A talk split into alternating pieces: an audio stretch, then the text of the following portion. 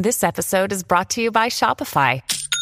Forget the frustration of picking commerce platforms when you switch your business to Shopify, the global commerce platform that supercharges your selling wherever you sell. With Shopify, you'll harness the same intuitive features, trusted apps, and powerful analytics used by the world's leading brands. Sign up today for your $1 per month trial period at shopify.com slash tech, all lowercase. That's shopify.com slash tech.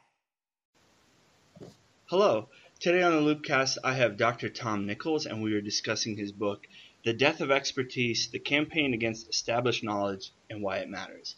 Um, Dr. Nichols has been on the show twice previously, um, and we'll uh, post those shows along with this show. Um, so before we get started, a little mini review. Um, this book is is sharp, in, in, not only in the sense that it's intelligent, but also in the sense that it hits you in the gut, and it's it's like every page is like you just let out an oof because it's it captures an, the, the intellectual moment the, the intellectual feeling of our period so well. And as you'll see in this conversation, you'll kind of understand why. Um, I do recommend it um, if you want to sort of, if you're like me, and you you've come up on Twitter, like you've been on Twitter since 2008, and you've made good friends, ex- expert friends, and you've noticed a change. This book sort of will help you understand why that sort of change occurred. Um, so for, um, for the sake of this interview, we're not going to review the book um, in, in, terms of its thesis. We're just going to sort of divide it into two parts. Um, the first part will be, uh, you know, sort of understanding the post 2016 election environment and sort of uh, the intellectual environment and the political environment. And then the next half will be um, sort of looking at critiques of the book and sort of what it means to be an expert and sort of doing a post mortem. You know, who who's responsible for killing expertise and sort of the idea of established knowledge. Um, so, with that, please uh, welcome Dr. Tom Nichols. Hi, good to be with you again. Oh, how's it going? Um, I want to start off with sort of one of the biggest consequences of the 2016 election was the right, the rise of the new right and the rise of the alt right. And I think in, in, in sort of both instances, you have this use of conspiracy theories and alt facts. Sort of, if you can't sort of explain this to us and, and you know, within your thesis, why is this, why did this suddenly happen in 2016 and the 2016 election? Sure. Um, first of all, the book, the word that explains a lot of all of this problem with the attacks on established knowledge and the death of expertise is uh, narcissism. That we have become an incredibly thin-skinned, narcissistic society. And conspiracy theories really are the, the ultimate expression of narcissism. You know, only I understand. Only I really know. Everything is about me. You know, there's even a great line in the old X-Files series um, where the chief conspiracy theorist, you know, Fox Mulder, uh, is going on and on. And he's stringing out some kind of complicated theory, and his partner turns to him and says, "You know, not everything is about you, Mulder." And that kind of captures the problem with conspiracy theorists that they think everything is about them.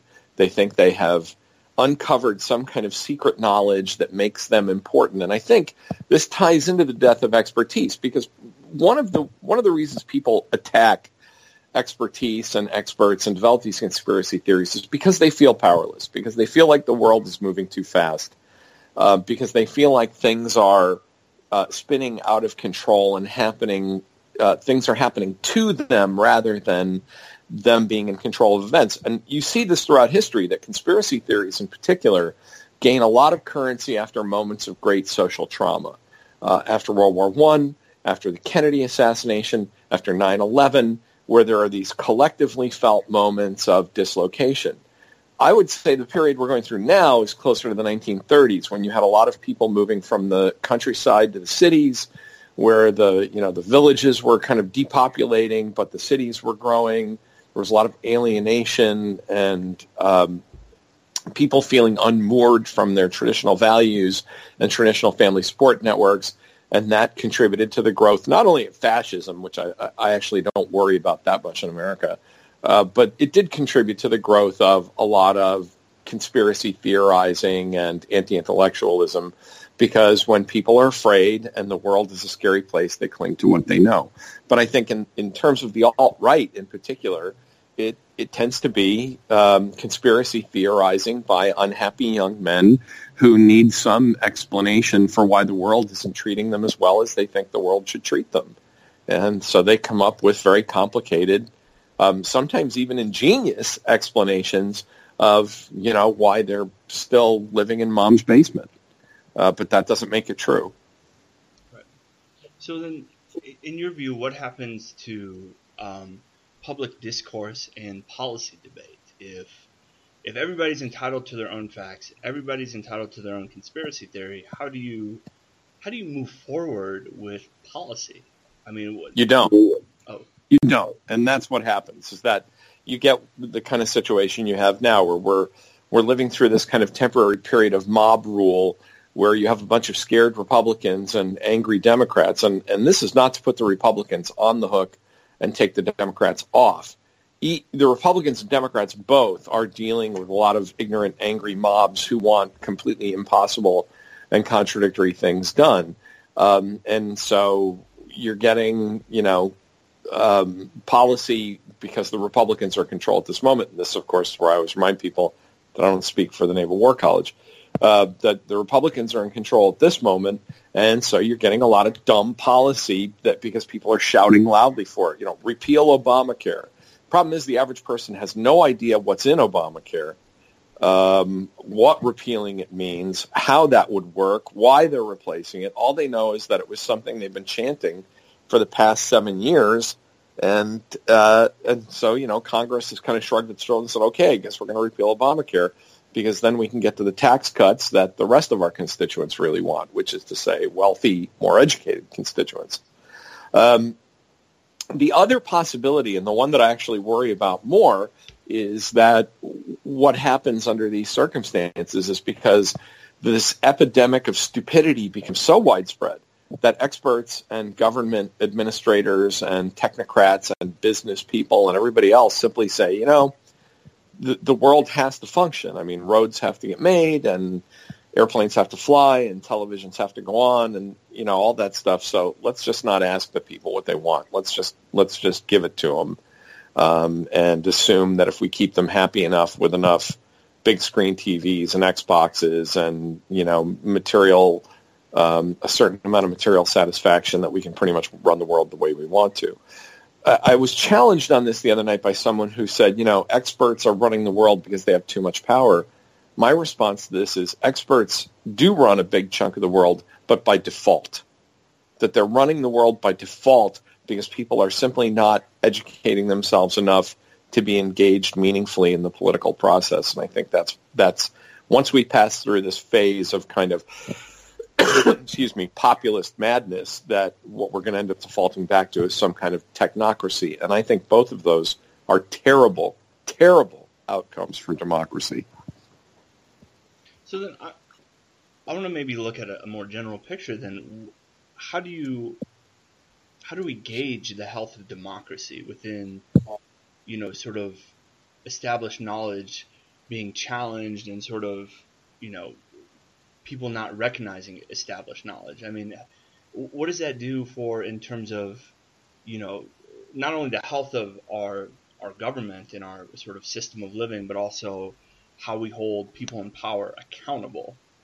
I mean, if you know, if, if we look at structurally, you know, gerrymandering plus the use of conspiracies plus people are entitled to their own facts. I mean, how do we how do you create, you know, a positive change you know, in order to sort of change. Well, I, I, mean, I think um, I, I, think um, first, I think people who are not getting their way in the political environment, whether they're liberals or conservatives, have to stop blaming mechanical and structural issues like gerrymandering um, or um, uh, you know money or the other myriad things they blame. In the end, the, the responsibility for governing this country rests on the shoulders of the American voter. When we had an incredibly divisive election in 2016, so divisive that only six out of 10 people voted. Now think about that. You know, when we say, oh, the most divisive election in a generation. And um, just last night, in the past few days, people have been coming at me and saying, well, this is because of voter suppression. Look, nobody suppressed 40% of the vote in the American Republic. People, the fact of the matter is people are lazy. They are uh, disengaged. They choose not to vote. They choose not, and they choose not to vote, especially in state and local elections, which is where there is a huge amount of power simply lying in the street, waiting for anybody who wants to pick it up. People people forget that a big part of the the reason that the Republicans run things these days is because they were the one. While you know, uh, liberals were marching in the streets and carrying signs and doing dumb '60s chants. Um, conservatives were doing things like getting control of state houses. Um, and that could change. It used to be the other way around. When I was a young guy starting in politics, uh, Democrats and Democratic machine politics controlled a lot of state houses. Um, so, you know, this can go back and forth. The problem is it's always going to be power traded back and forth between the same groups of people as long as everybody else in the country is simply too ignorant to make an, an informed vote about which what they want. I mean, this you know poll after poll, when voters are asked, "What do you want?" they they always want basically kind of a chauvinistic socialism. That is, you know, I want the government to respond to me and give me stuff and not to other people. And there, that produces nothing. Uh, and what happens there is that people who then run the economy default to, well, we can't make any of these people happy, so we'll throw some bones. The left will throw out bones of political correctness and have arguments about bathrooms, and the right will throw out uh, bones about, um, you know, uh, uh, the the same arguments about bathrooms actually to, to think about it, and meanwhile the people who you know sit in skyscrapers in New York and Chicago get back to work. so I think that's a very unhealthy sign for democracy because it used to be that people understood the economy has to work, our foreign policy has to be effective. We disagreed about how to do that, and sometimes we elected Democrats and sometimes we elected Republicans. Uh, but now we can't even agree on how to do that because, you know, we can't agree on Syria policy, not because we are liberals and conservatives, but because nobody can find Syria on a damn map.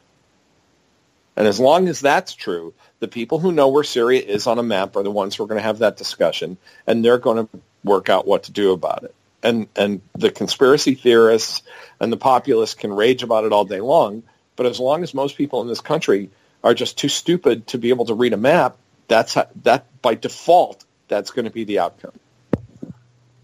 So let me ask you: Is this something that's unique to America? Because in, in some ways, your thesis implicates the internet, social media, and things that are sort of broadly experienced in other democracies, in the EU, for example, in South Korea, for example, and yet in our research for this show, we didn't really see these sort of things come up in the in the EU or in. But but you did. I mean, you saw it with Brexit. I mean, the Brexit vote specifically relied on the ignorance of a huge swath of the British electorate.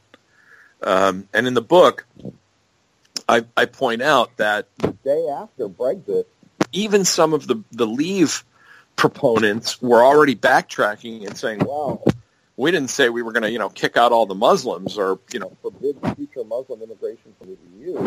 And, and, the, and the Leave voters, who I think woke up with a hangover, you know, 51% of the country went on a bender and woke up the next morning and said, geez, did, you know, did we really do this? Um, we're already mad about it because the, the, it turns out they were voting for something that they weren't actually voting for. They didn't understand what they were voting for. Um, I'll tell you that the book, uh, I, I think the, the biggest measure of the book's resonance internationally has been that it is um, being picked up internationally. I mean, it's been it's actually it's on the uh, it's for weeks now. It's been on the nonfiction bestseller list in Canada, of all places, where it it's been an immensely popular book. Um, the rights have already been um, uh, negotiated, and there will be versions in uh, China, Korea, and Japan at this point.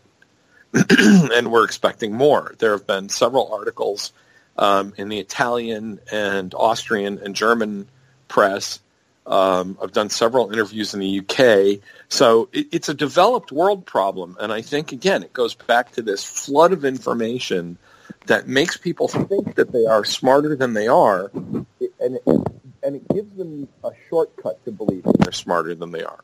They say, well, you know, I'm surrounded by information. I have 24-7 access to news. I have the internet. I went to college because now everybody goes to college.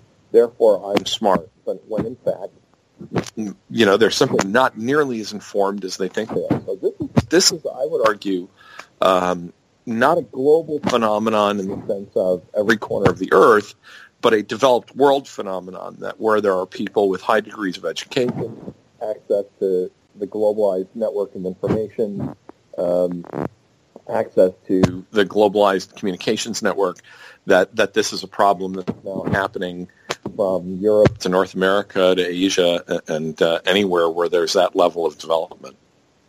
Hmm. Interesting. So I, I want to maybe um, switch footing a little and, and discuss in this period of where established knowledge is being challenged, how do we, how do sort of the expert pool, how does the expert pool sort of replenish itself in the sense of, I understand like, you know, from your transition in the 80s and 90s, you had guys who had been studying Russia, you know, for 40 years prior, and now, you know, Russia experts are sort of trying to replenish themselves, but but but by the same token, they're coming up in this environment of alt facts and conspiracy theories. I mean, is that is that an issue in the sense of replenishing who who is an expert on the on a on this particular topic? It, it, it's interesting. It's an interesting question because you've hit on two things. One is how do the expert communities replenish themselves, and the second question is does all of this obsession with conspiracy theories and alt facts, you know, affect that expert pool?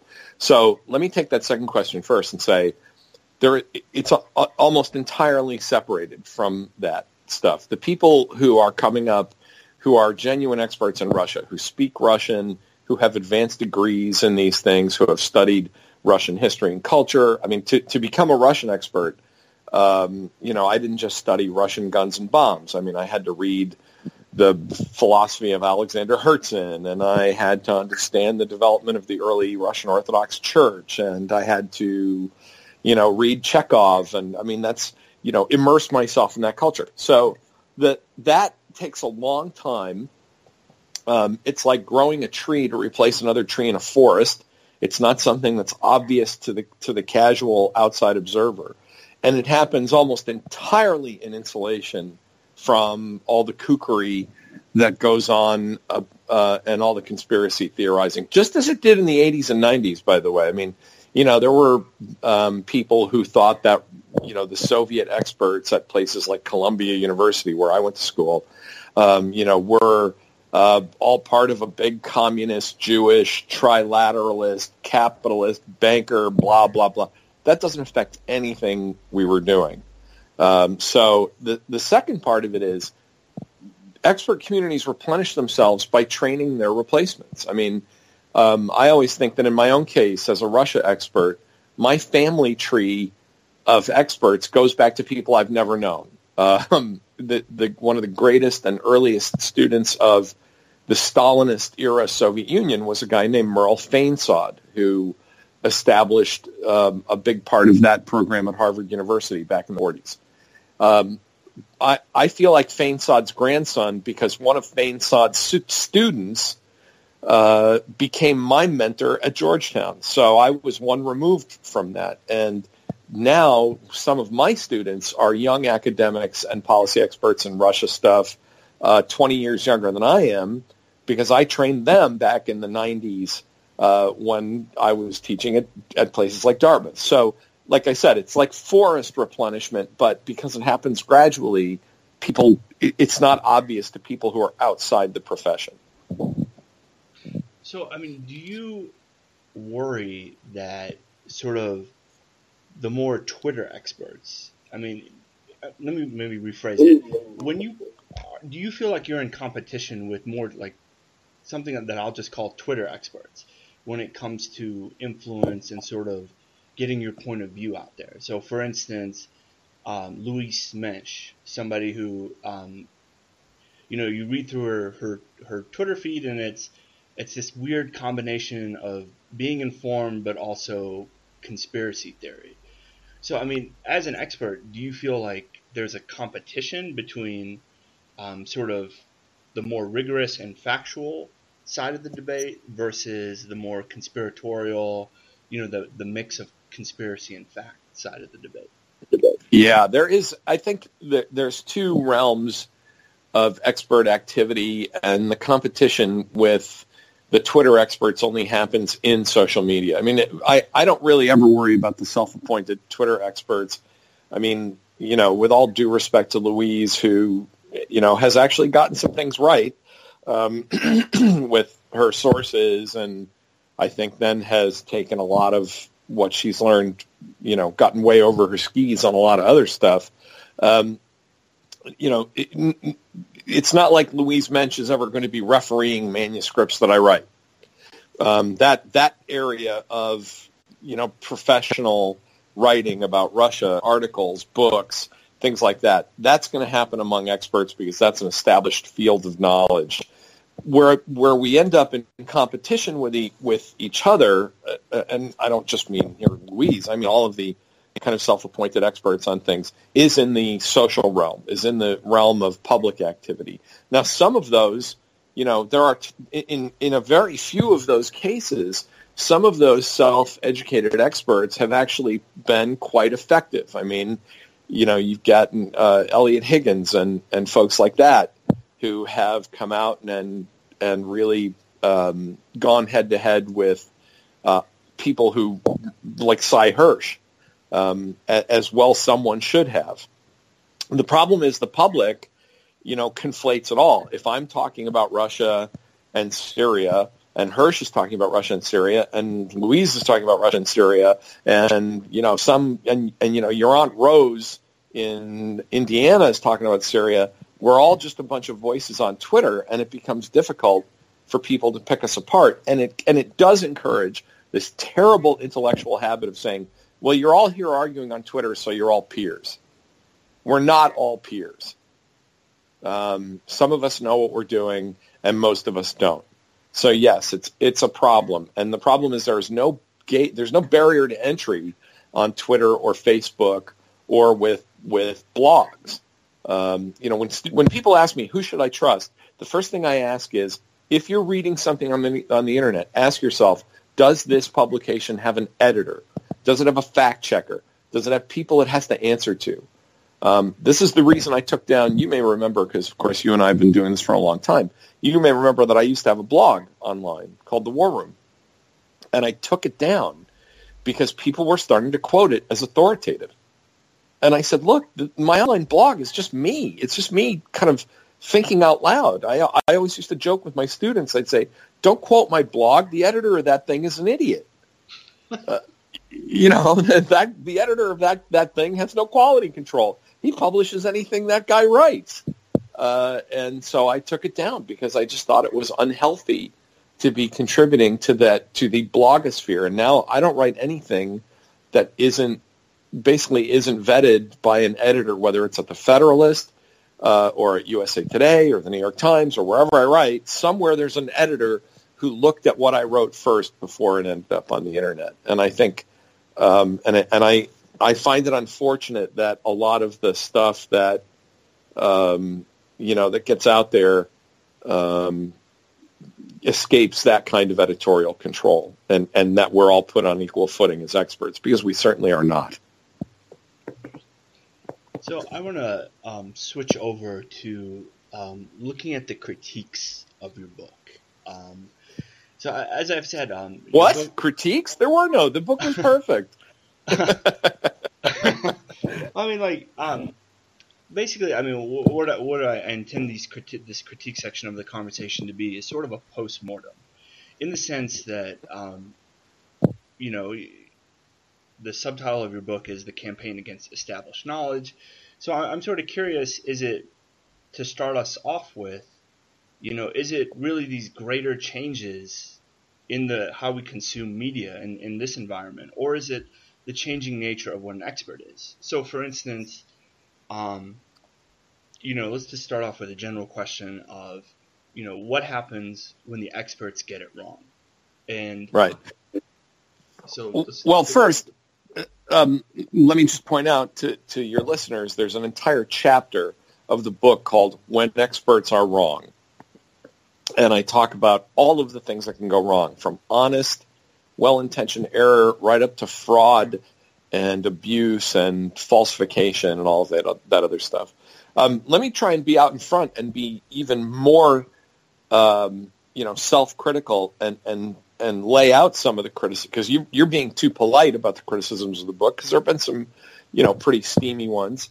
Um, the the first, uh, actually, the, the New York Times reviewed it, and Michiko Kakutani didn't think it was that well written. That I will take issue with. I think the book's a lot of fun, and I think it's an easy read. Uh, but you know, leaving aside the stylistic issue here, um, there were criticisms.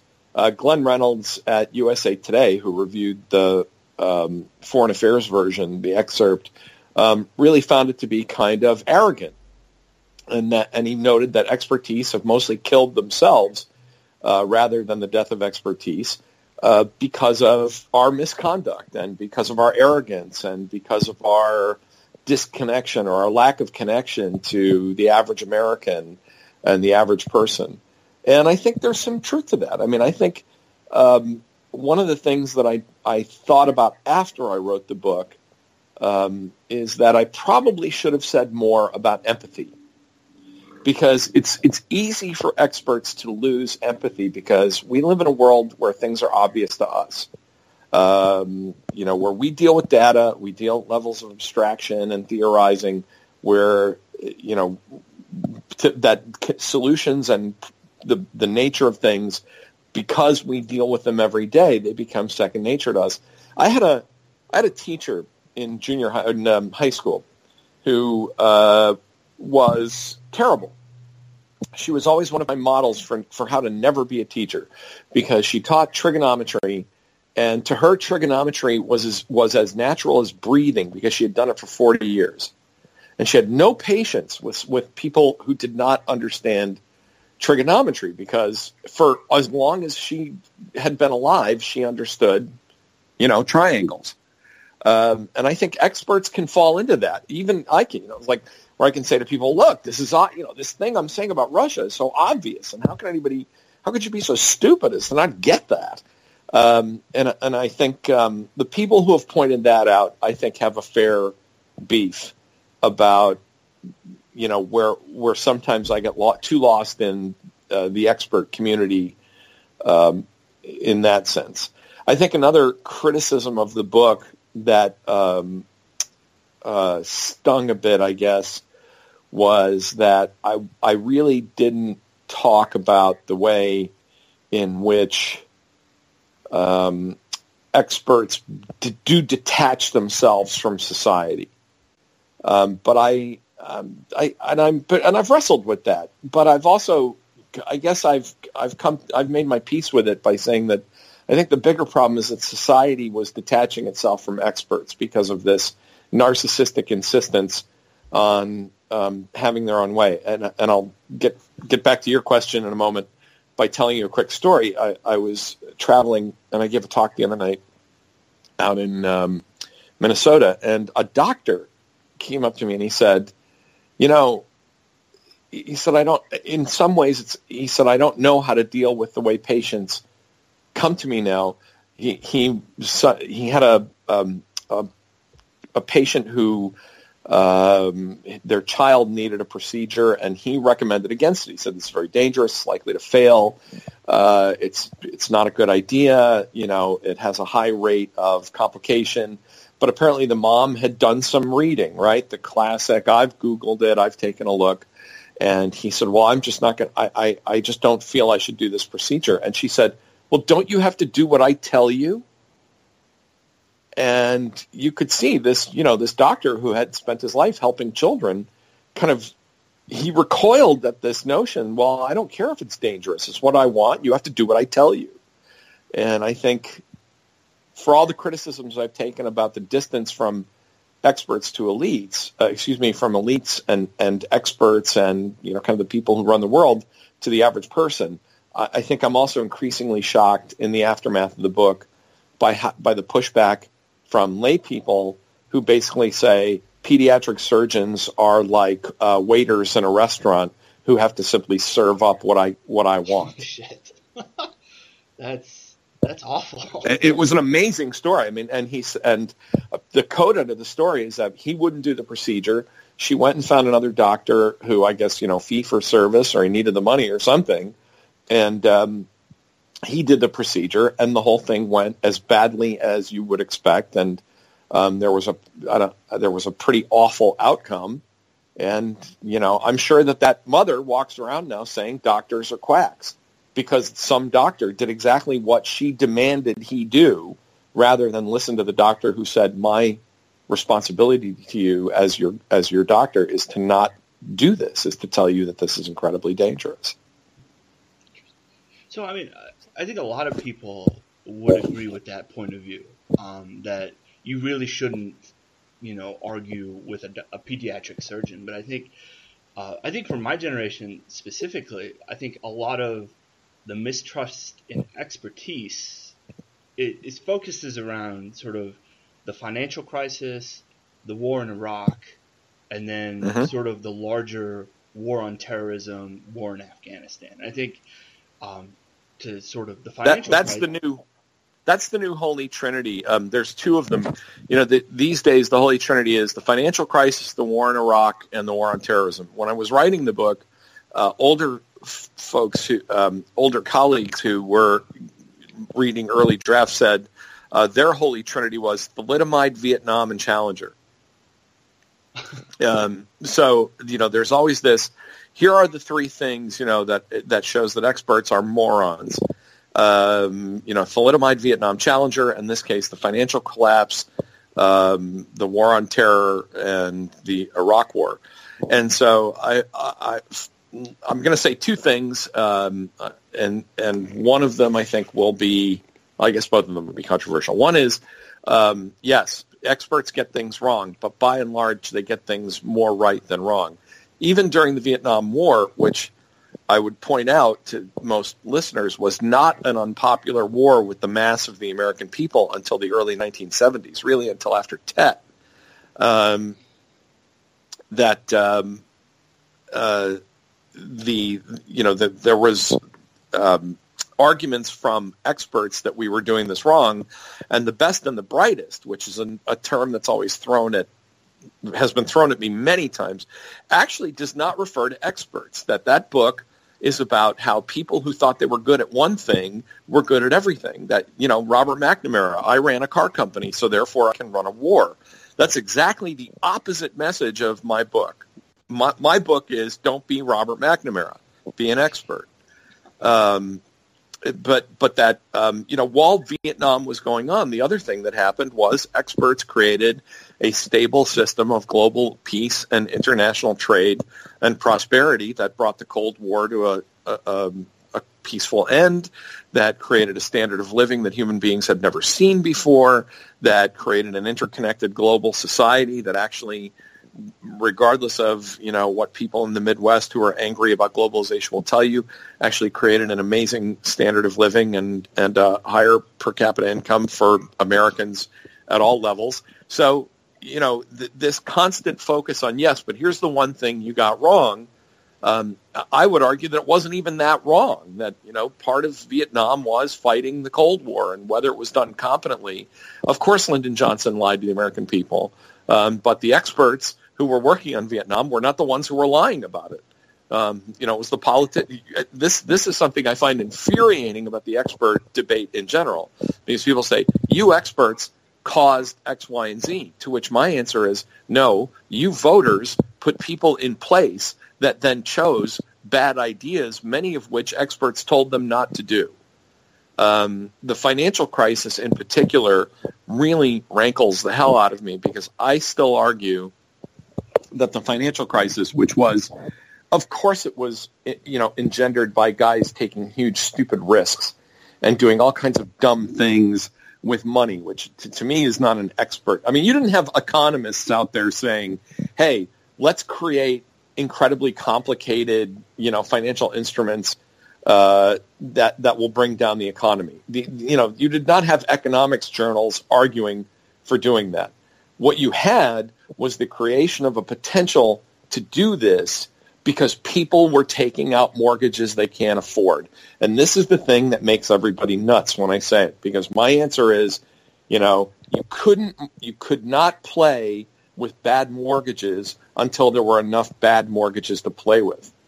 Um, and I, I, I, recommend to people the movie The Big Short, um, which you know is a great book about it, but in a quicker version you know, they point out in the first 10 minutes, nobody did stuff like this with bad mortgages in the 1970s because there weren't any bad mortgages in the 1970s. People weren't allowed to do the things they weren't allowed to do, you know, no money down mortgages or interest only mortgages or all these other crazy things that people couldn't afford.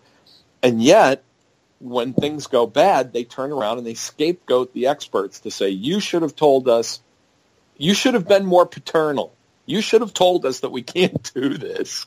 And uh, I find it amazing. I also point out to people, and, and, then I'll get off this rant, you know, when people say, you experts and the Iraq War, uh, I lived through both Iraq wars. Neither of them were unpopular. That notion that somehow experts dragged citizens along into this, um, you know, is really revisionist history. I worked in a politician's office during the first Gulf War, and I was, you know, intimately involved in keeping tabs on the second Gulf War. I wrote about it, and you know, I was paying attention to it, and I was teaching it as a subject. And you know, there were there were people marching in the streets. Uh, um, you know, there was not a second Vietnam in 2002. Most most Americans in the and most Brits, uh, the two countries that were most in favor of it, a majority in both countries were in favor of taking down Saddam Hussein. So this notion that somehow we were lied to and we didn't know and who could tell, I, I, I just, I'm sorry. I think this is all Monday morning quarterbacking from people who want to escape political responsibility for the things they voted for. As I always tell people who complain about the Iraq War, you weren't mad enough to not reelect George Bush in 2004. And that to me says a lot.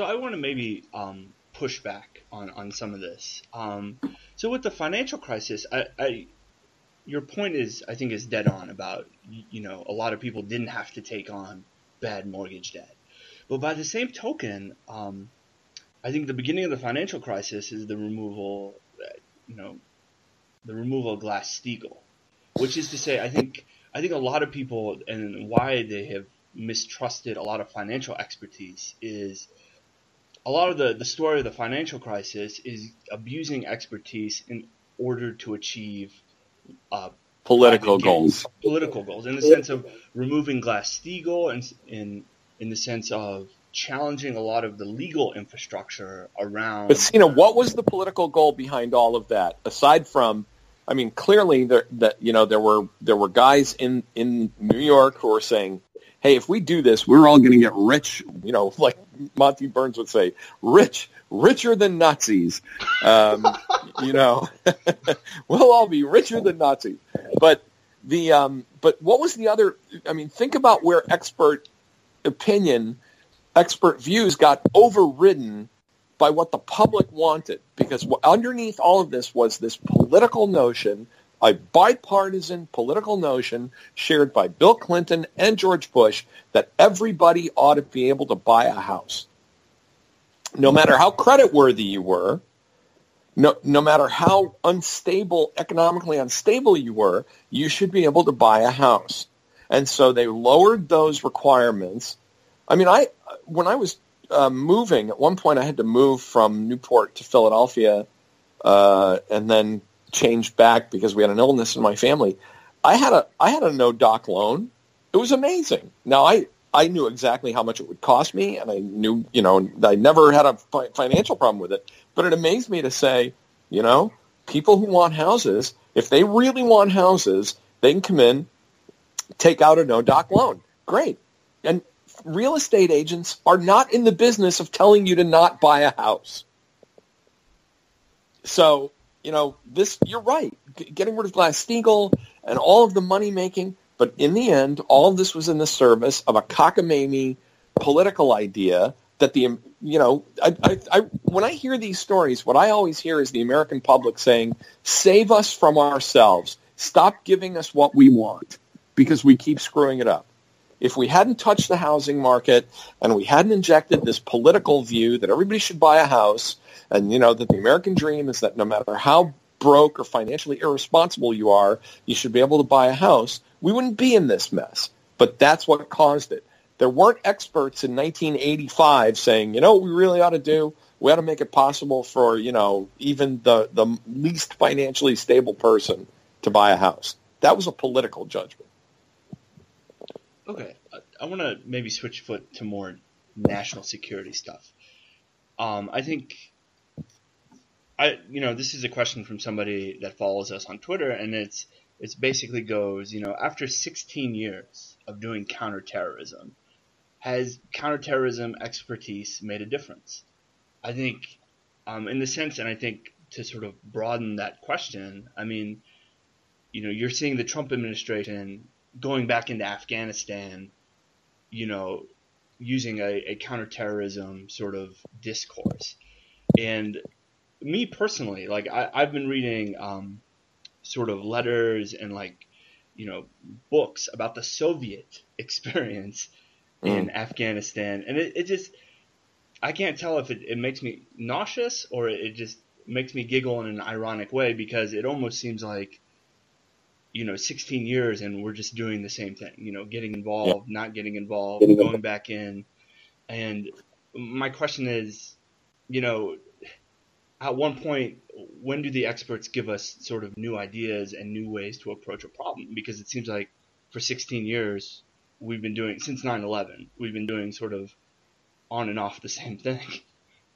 Yeah, and I think that's a fair point. I mean, look, you know, I'm not here to, to, to defend experts to the wall on, on every issue. And I think that the handling of the war on terror has been um, you know, I, I, I, have a lot of criticisms about the competence of the way we've handled the war on terror.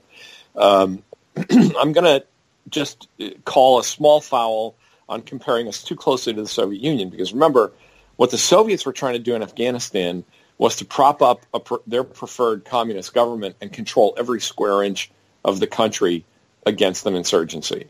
So it, it was a different.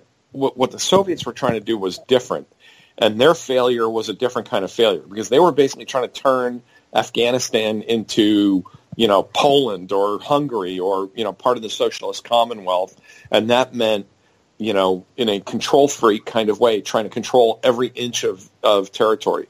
We're doing something different. We're basically trying to go in there and like you know surgically take out these cancer cells that we don't want to to spread too fast. That you know we're not trying to create outposts um, like the British or the Russians, where we're controlling every square inch of Afghanistan. With that said, the biggest problem with the war on terror is that we overreacted to it so badly 16 years ago that we flooded it with money. And money attracts bullshit. Um, there's I, that's an old political science saying um, that if you flood enough money into something, you will, you know, create kind of carpet bagging charlatans who show up and say, "Yeah, I know about this," um, you know, because uh, there's money in it, because there's consulting contracts, and because there's, um, you know, jobs opening up. My heart sinks every time I go to Washington. Um, where I first I first moved to Washington 30 years ago and then left 20 odd years ago um, my heart sinks every time I see all these glass boxes and new buildings and skyscrapers and office buildings that I know were built with Homeland Security money. Because I know they're full of people, you know, who, who I think are trying to do their best, but probably don't have a real good idea of what they're doing. Because there was just all this money. I my um, my wife is not from Washington, so the last time we were there, I was kind of trying to show her you know, places I lived and neighborhoods I knew, and I, and she looked around at all this new construction. I said, well, this is pretty much now the city that Homeland Security built. And I think that's a terrible outcome, and it's terrible for expertise because it simply attracts people into that who don't know what they're doing, um, but who have every incentive because of the money, the power, the position, the nice office in these new glass boxes to say, yeah, I'm a counterterrorism guy. Sure, I, I you know I took a course on that once. Uh, I knew a guy. Um, I was in the army for two years. Uh, whatever it is, and and that is a really dangerous thing. So I, I think it's not just our strategy in Afghanistan that's a problem. Um, it's that we're trying to do this without unduly upsetting the American people who have gotten into their head that our job is to completely disengage uh, interestingly enough, every president since now, from you know Obama and Trump, um, from late, the late Bush to the um, administration to Obama and Trump, have all figured out that, huh, you can't just you know pick up your toys and go away. The rest of the world has other opinions about whether that's a good idea. Um, but on the other hand, we're also just trying to spend these gobs of money in an, in an internal industry that's now become a self-licking ice cream cone. I mean, I argued years ago that there shouldn't be a Department of Homeland Security and that it should have been disbanded. And now it's not going to go anywhere, and it's going to be full of people who are, you know, showing up to work there who may not have, you know, the kind of experience that people at CIA and DIA and NSA and others who have longer experience in these kinds of matters have. But that's we made that mistake 16 years ago, and I don't see us undoing it anytime soon. So, um, for the last question of this critique part, before we get to how, you know how do we make expertise great again, um, what I mean, what happens when experts engage on Twitter and you like, like if I didn't know better, like I have a hard time telling sometimes on Twitter who are the experts and who are the lay people. And what I mean by that is I think it, it, Twitter has gotten so toxic that the people that you would consider experts have basically descended or ascended, depending on your viewpoint, um, into you know trolling is the best mm-hmm. verb I can use. And I think like like people like John Schindler, who is you know for all accounts pretty uh, you know a, a well-read, well-written, smart expert, but yet when you go through his Twitter account it's you have a hard time telling who's the troll and who's being trolled because I think um, I think everybody you know on Twitter sort of does this too. But I mean, how can we as as, as observers tell the difference if if really on the medium on Twitter, Facebook, whatever, you know, it's you're engaging in the same methods in the same way. Right. Um, well, first, that I should say, you know, John's a friend, and I've known him for a long time, and you know, it's I I, I've told John that he throws elbows a little hard on Twitter sometimes, and uh, I think he knows he does. Um, and you know, it's it's not. I don't think it's particularly productive, but it doesn't make John any less smart. My my answer to this is, you know, and I do it too. I mean, look, I you know, every talk I've given about this, where I talk about how you know we're not nice to each other on Twitter, and we're you know social media is making us meaner. I always have to kind of hang my head and say, you know, every now and then I take a, I punch down and I you know take a clever shot at somebody. Um, in my, in my case, in self defense, I usually say that I reserve that for people who have shown up to try to you know simply barrel into my timeline to say something rude. Um, at which case I you know, decide that I can be not just ruder but funnier. Um, but all of us do it at some point because that's the nature of the medium. My answer would be to say, don't judge experts by uh, what they're snarking about on Twitter, or, or, also to you know take things in context. If you see an expert being a smartass, you know, check back three tweets because this is something that really makes me crazy about the way social media works. People come in and they say, uh, you know, they react to some tweet and they won't read back just one or two to kind of catch up with where the conversation is. But the more important thing is if you see tw- an expert on Twitter or a self-proclaimed expert on Twitter, my advice is to use the same standard that experts apply to each other. Never mind what the person's saying right there. What have they written? How can you? Ju- what is? How much has this person written? What have they published? where can you read their thoughts at greater length? Um, you know, for whatever arguments you might have about John's Twitter style, for example, he publishes a column, you know, every, every week or two weeks in the Observer. I mean, he sits down and he writes his thoughts out 2,000 words at a time. And if you really want to know what he thinks, he puts it out there for you to read. He's written multiple books. He's written articles. Um, and I think that's a really important thing to say, okay, this guy seems like a jerk. Where can I go to read? Uh, you know, I'm talking about myself here as well. You know, this guy seems really kind of snotty or he's being ill-tempered. Where can I go to read what, what he writes in a longer form, you know, edited and annotated? And I, and I think we put that out there. So that's why I always think it's really important for self-proclaimed experts of any kind, real or fake, that the currency of the, the coin of the realm is you can claim anything you want. Show me what you've written. Show me the work you've done and let me judge that. That's a good point. so I want to end our conversation with um, how do we make expertise great again? And I, I know I'm sort of borrowing the Trump language, um, but yeah. Speaking of trolling, Sina, but I, am really curious. I mean, how do we how do we sort of revive or um, restore the importance of the public intellectual of the of an expert of a public expert? I mean, is this is this something generational that we have to wait until a certain ideology dies off, or is this something that can be done like with a publicist yeah, and a hype um, machine? I mean, I don't know. excuse me. I think um, actually it's going to take time, and it's probably going to take something bad happening.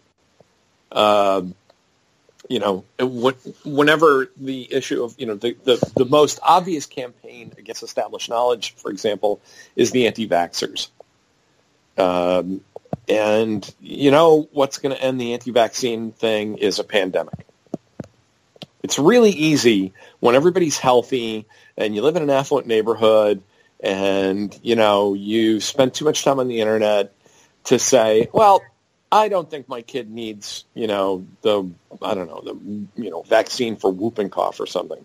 Well, you know, suddenly when a bunch of kids around you get whooping cough, that vaccine is going to look pretty good. And, you know, a lot of that uh, doctors or quack stuff goes out the window. Everybody likes to argue with their doctor uh, until their fever is 102. And, and, then suddenly, you know, they start respecting the notion of medical school all over again. I, I think a big part of the death of expertise problem is actually that it's a disease of affluence. It's, it's the kind of narcissistic arrogance that can only overtake people when things are actually going really well and they don't realize it. Um, you know, why did experts think think of it this way? Why did experts become so ascendant in the 1950s and 60s? It's because populist nonsense and, and populist insanity destroyed the world in the 1930s and 40s. That from the, the failure of the League of Nations and the Great Depression and protectionism and all these other, you know, idiotic ideas that obliterate the planet, the the world deferred to experts who then sat down and you know had you know went to Bretton Woods and created the United Nations and you know set up the the international monetary standards and tried to create mechanisms for uh, dealing with the arms race and did all those things that have actually created a remarkable, a remarkably advanced world in the 21st century. I, I, I fear that that's what it's going to take, that that's going to happen again, that we're going to have some disaster where, you know, people kind of snap out of it and say, okay, maybe I ought to listen to people who are smarter than I am. With that said, I do think experts in the short term have an obligation to re-engage with the public, to do what I'm doing right now, to go out and take your lumps, take those criticisms, have people shout at you about what an elitist you are, you know, but nonetheless plant the flag and say expertise matters. It's important to listen to experts. It's important to have, you know, people engaged in an informed debate, not a random debate, not in any debate, but an informed debate about the future direction of policy in their country. Um, and I think experts have withdrawn from that because the the mob has become so um, um, you know, cranky and difficult to deal with. And I think most experts have just withdrawn from the public sphere and say, you know, It's too difficult to talk to people. Screw it. I'll talk to my colleagues. I'll write articles for my colleagues. I'll live my life on the other side of this moat from, you know, all these angry people I can't reason with. I think that is a dereliction of expert duty. Experts need to reengage with the public to make their case and, and to get out there whether they like it or not. Uh, I think that's a short-term thing experts can do, but I think I fear that in the long term, the only thing that's really going to end this phase of populist um, feverishness that we're living through is some terrible disaster brought about by this kind of populism that will end up snapping people out of it. And, I, and I'm, I'm part of the reason I'm doing what I'm doing now is that I want things to change before that happens. Well, on that cheery note, um, uh, yeah. I'd, I'd, like to thank uh, our guest, uh, Dr. Tom Nichols, for coming on the show.